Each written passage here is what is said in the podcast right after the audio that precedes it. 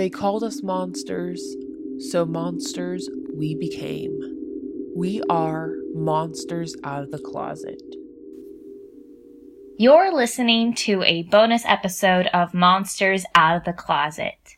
We are joined today by frequent contributor and voice actor Julian Lopez. His latest piece, Forest Floors, was featured in our August episode, Nature, and I would really recommend listening to it before our conversation today. Uh, thanks so much, Julian, for joining me. Uh, no problem. It really was no problem because uh, Julian's my roommate. Uh, we've lived together um, several years. Three. Yeah, yeah. We Going are. We go back quite a way uh, through college, and it's been really exciting to get to work with you in the context of this podcast. So why don't we dive in? Um, for anyone who doesn't know you, Julian, um, they might not realize that you started out as a visual artist. Um, in college, you did sculptural pieces and drawings. And it's only recently that you've gotten into more writing and written art. Can you Yeah. talk a little bit about your previous art and kind of the transition into more written pieces? Sure. When I first started out doing art, I just interested in trying to do, I don't know, expressive things, trying to get my emotions out and stuff like that. And so with sculpture, I focused more on, I guess, conceptual pieces. And then with drawings, it was things where I was trying to be as immediate as possible and not think too much about the work that I was doing. And that sort of led me to doing writing because I felt like it was an even more useful tool for getting immediate communication, you know. You can write something, it's very, very quick, you know, like just getting out all your thoughts all at once. Versus like a sculpture where the process can take like Yeah, it'll be, you'll be like sculpting for 10 hours and then you'll come back the next day and sculpt 10 hours and keep re- reshaping it, reshaping it. yeah. And I guess that, that does still happen with writing in like editing process and all that, but you can get like a baseline of everything that you're trying to get out all at once as you're thinking it, you know? Right. The kind of conception to kind of creation, like period, is much shorter. Yeah. But then, of course, in its created form, there's still that editing process and the exploring how to link ideas because I think that's something with more visual forms of art, kind of the form is already part of the conception Yeah. versus when you're writing kind of how it's going to be formatted, how it's going to flow, how to make sure the ideas like link up. That's a process where editing is kind of like going back to conception, trying to like reform the piece to fit the intent. Yeah. Yeah. We had one of your pieces featured earlier um, in our first year. I think it was episode three, Endings. We featured a poem called December Beneath Snow, which was, you know, really emotional, uh, had a lot of really dark and natural imagery.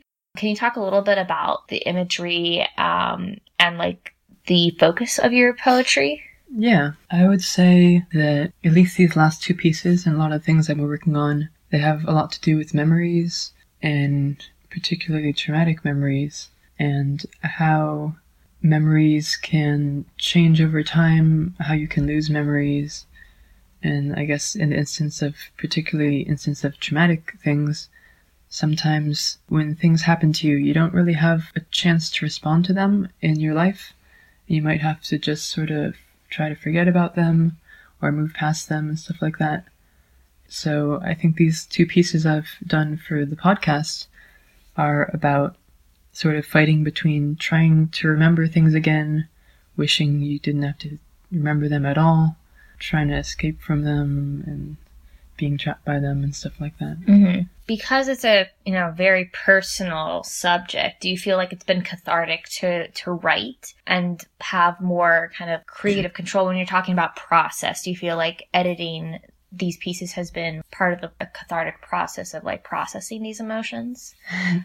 Um, I feel like the initial writing is more the cathartic part of it, and then the editing is more just I want to make something good. it's not it's not as much the editing process is not that emotional for me. It's more like trying to make sure that things are actually conveyed because it's hard to convey very you know obviously like abstract or specific things or sometimes both at the same time. It's like hard to convey them in a way that feels true to what you're trying to say. So I guess I'm a bit of a perfectionist, so I like Right. to be meticulous about things. Mhm. And I think your editors also kind of come at it with that intent too. I know that in our process, our co-producer Shreya gave editorial feedback, but I also know that you got additional editorial feedback from, you know, another contributor to the podcast, Sarah Schaff, Yeah. who also does poetry. Do you feel like having these collaborators was kind of helpful because you're talking about this process of like trying to translate immediate catharsis into like a, a kind of quantifiable, like perfected piece? Yeah. I think that a lot of these things are things that have been thought over so much that they sort of like lose a bit of their connection to reality. So it is definitely nice to have people who have no idea what I'm talking about, Mm-hmm. you know, read over it and be like, oh, how much of a story do you want? How much do you want it to be just imagery? How much do you want, I don't know, just like different aspects of the story and to help me sort of get an idea of like, oh, now that I have created something out of this, what can it actually be if I want to make it into like like a solidly formed idea? Yeah, and speaking of kind of like the cohesiveness of the piece, both of these pieces that you have submitted to us actually came from a larger piece. yeah. um, how many pages is it at, Julian? Right now it's I think it's like 180 pages. Yeah, so you've essentially written like a book Yeah. um, of poetry. And back when you had submitted December Beneath Snow, that was back when it was in a format where it was organized kind of by month and it took Mhm. place over a year and there was escalating like horrific and abstract imagery and like a de-escalation in plot or like concrete imagery maybe and the piece has evolved again how have you been kind of exploring kind of um, cohesive story and plot in poetry because i think that's a tricky thing for a lot of poets and people who maybe aren't as familiar with poetry is trying to get what what story is being told through the imagery yeah how, how do you balance that in your work Um and how's that changed maybe I feel like it is it is extremely hard to balance. I have not really been super successful at balancing it. Um, lately, I think the reason why I sort of have been doing a whole rework is that I wanted it to tell more of a single story, and I also sort of wanted to make it more my own and detach it from, I guess, some of the influences of it from things my past, and I sort of wanted to take it away from that, make it its own story. I guess trying to establish a very concrete imagery of they're usually based on things that I think about a lot. I I think that one of my favorite styles of art has always been surrealism. There's a lot of dream imagery, there's a lot of personification of things that might not normally be sentient or things appearing where they shouldn't be or where you wouldn't think that they would be. I don't know, a lot of it is just transforming things to be what they usually are not, if that makes sense. Mhm. Um, and that's how I've been trying to establish imagery that goes through a whole story. mm-hmm. Yeah. And that was something that i think you talked about as you were working on forest floors which was that forest floors was going to be kind of more towards that reworked version of the original story Yeah. right Mhm. where you're kind of pulling bits and pieces from previous parts of the longer piece to kind of create a more cohesive start and ending Yeah. story. And how was that process for you? Do you feel like it's given you more ideas for more parts of the longer piece to be reworked? How do you see the, the larger piece moving forward? I'm not exactly sure right now because I guess Forest Floors was the first step to sort of reworking it. Why don't we dive into Forest Floors? Because, like, narrative wise, it was one of those poems where listening to you read it, and you did read it, Yeah. um, you feel like a close connection to your emotion kind of coming into the reading. And it guided me a little bit narratively as I was doing sound design for it. I'm curious on a couple of questions. The first one being, you've mentioned to me that you're really connected to the idea of being the voice actor, the reader for your Yeah. pieces. Why do you feel that way?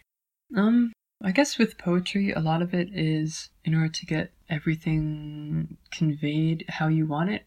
It's really hard to format it properly, Mm-hmm. which is, I think, a big part of poetry is formatting it.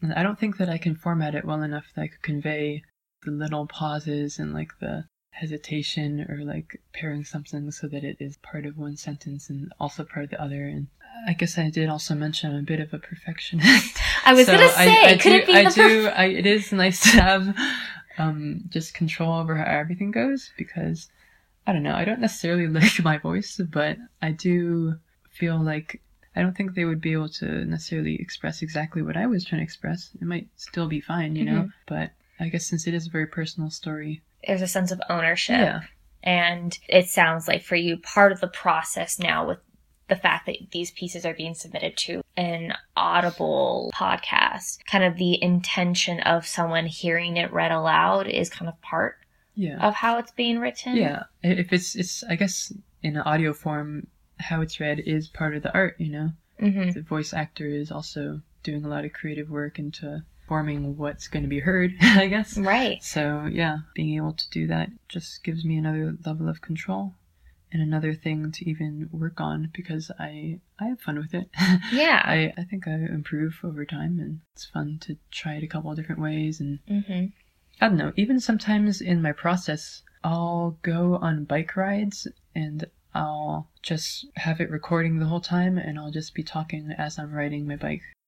And then like transcribing yeah, and then it. transcribing it. And Right. so I guess in some in some cases that's sort of more the original form is in like a spoken version instead of a read version. So and on the voice actor side, you actually also have done voice acting for us.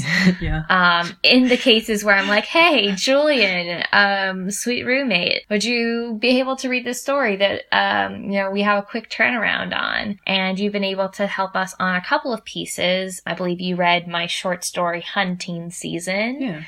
Uh, we had a lot of fun doing that one. And that was more of a short story, like just narration. But you also have had the opportunity to do voice acting. Yep. Um, in our upcoming episode, Transformation, you're the voice of Daryl in a piece called No Good Deed. How has the experience been um, reading other people's work and being able to be part of that interpretation and artistic process from that side? It's definitely something new, very different. Um I would want to do it more. I mean, I don't know. I'm, I, I'm, I have never had experience acting, and when it's outside of my own work, it is a lot more, you know, get out of my own head, to try to take on some other vision of something. So it's fun. It's still fun. It's a little bit more stressful just because I want to do it well. Mm-hmm. um, I mean, obviously for myself, I want to do it well too, but you know, it's the weight of someone else's work. I want to do it justice.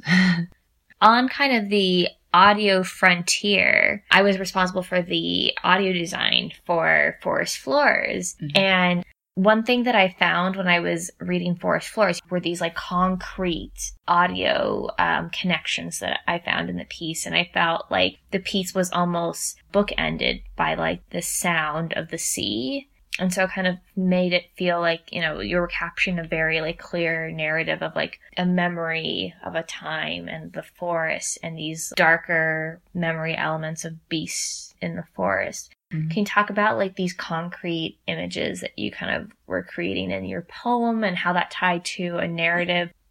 I think that in the context of the larger story, certain areas have been given different meanings. I guess that for me, the sea is a, kind of linked to creativity, discovery, dreams, and stuff like that. They're like things are coming from Mm-hmm. the ocean, returning to the ocean.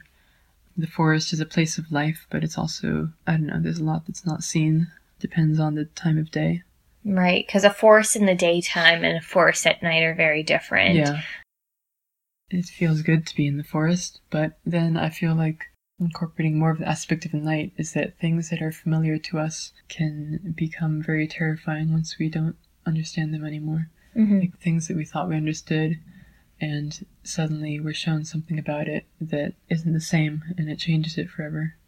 So I guess that's sort of the context of it in the story. It's symbolic of different influences people have had in my life and Mhm. how they changed over time, I guess. Mm. I guess to, just to keep going on that, I feel like another part that I kind of wanted to get across in the story is that these cycles, you know, you can have things that you see positively and they can be sort of turned darker and you can try to see the, the good parts of it again. Right. And sometimes you can get that and sometimes you can't get that. Sometimes you want to get it and it's not going to come back. Mhm. sometimes you can trick yourself into thinking it'll come back or dream of it coming back and stuff like that. But then it's like a, I guess, sort of like a battle between seeing various things as one way versus a- Another. another way. Right. Yeah. I definitely got that sense in the piece. It felt to me like there was this flashback happening, these memories tied with, you know, someone they loved and kind of these darker memories about that. And then kind of when you get back to the ocean at the end, there's like a wistfulness, something lost, something bittersweet there. Um, Yeah. so I think that that was conveyed in the piece. Was there anything that surprised you about hearing your piece with like the final audio design? Because I feel like the audio design that we did for this was a little bit more advanced than what we were doing with December Yeah. Beneath Snow. I think that one sort of surprising thing is that when I was listening to it again with all the edits, it almost it made me wish that I could have done another reading. I guess it made me think more about how I was putting it together and I would want to change certain things to give different meanings. Mm-hmm. I don't know. I guess it does add another part that I really don't take into account, you know, when I'm writing. What else is going to be added on top? So, yeah, it kind of made me think, oh, maybe I would read it a little bit differently. Or be more involved in the sound design. That's, yeah, maybe. Right, right. And I know that for you, you've talked to me about um, being really interested in like some of the upcoming themes we have um, for the next year of Monsters Out of the Closet. Have there been any themes that you've been especially interested in and exploring?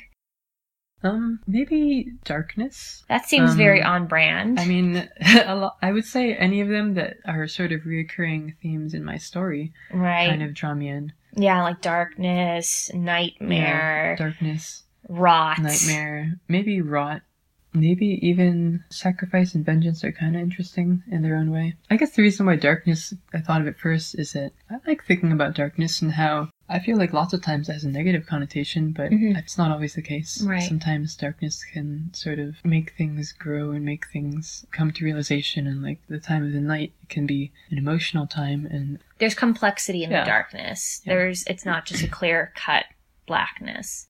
Yeah. Um yeah, and I'm kind of curious, you know, as an artist uh, who's probably getting, you know, inspiration not just from our writing prompts, but like from other forms of media like TV, film, books.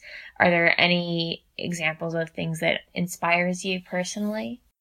I would have to say it would probably be manga because there's a lot of very well drawn manga that I can I don't know very like visceral imagery and stuff like that that I like to think about Right. and also music um lots of times when I write or before writing I'll listen to music and I'll try to use that as a way to like store specific songs with very specific memories so I can create a story with music that I can help me to follow memories that I've had and then I can use that to try to capture like feelings that I've had and Mhm. or like and I don't know I guess with playlists like longer like very personal playlists where I can follow how my feelings have changed over time and much smaller stories Um, do you have any favorite examples of horror things that you think are, you know, more in your vein? I know, like, I think that your writing uh, reminds me of like kind of the emotion behind like Guillermo del Toro movies.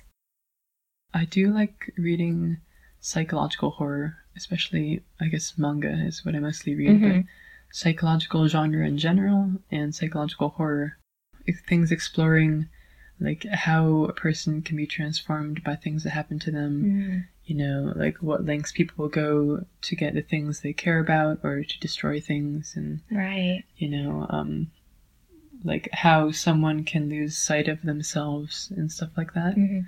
Those are probably my favorite And types of horror. how fitting that we're currently watching in our house. Uh, we're rewatching Hannibal. Yes. And I also feel like that that that piece of media kind of reflects on the kind of art that you create as Yeah, also well. very strong visual imagery. I love strong visual imagery, and I also, even though I don't always have the stomach for it, I do like like extreme violence. I guess that sounds kind of that's not exactly how I mean it, but I guess like in Hannibal, there's like a lot of you know like someone's back is like turned into angel wings or something like that, and it's like taking grotesque things and like putting a strange beauty in it just Mhm. by partially just because it's like something you've never seen. I feel like things that are twisted can still be beautiful in some way, in the sense that they're a lot, you know. They're a Um, lot, it's stylized and like that aspect of you've never seen anything like it before, right? Recently, I got to watch The Fly for our Phantom of the Cinema, and there's some like very gruesome imagery in it. And of course, the first thing I thought is, Julian would really get a kick out of these transformation scenes. So I, I definitely get what you're saying about like sometimes these gruesome images can be really captivating too, Yeah. um, especially when they're done in an artful and meaningful way. Yeah. This is probably a good place to wrap up our conversation, but I hope that you, dear listeners, enjoyed getting to learn a little bit about one of my best friends and roommate, Julian, and what he's been able to bring to our podcast. So, very grateful that you're a proud card carrying member of the Monster Mob. Yeah, sure, I'll write again. yeah, I know that I bug you every other day about it. So, um, looking forward to that. And, uh, dear listener, next time you can uh, hear Julian will be in our next episode, Transformation, um, in the role of Daryl in the piece No Good Deed. So keep your ears open for that. Um, that piece should be coming out at the end of September. In the meantime, you too can be part of the Monster Mob. I highly encourage you to take a look on our submit page on our website, monstersoutofthecloset.com, and take a look at all those delicious looking themes for next year. We have submissions open past our November episode. Please consider submitting today. Thank you so much for your support. Special thanks to our supporting producers, Lindsay Holt, Dara Rangan, Sarah Lopez, and Lourdes Kaland. And on that note, dear listener, thank you so much for listening. Monsters out.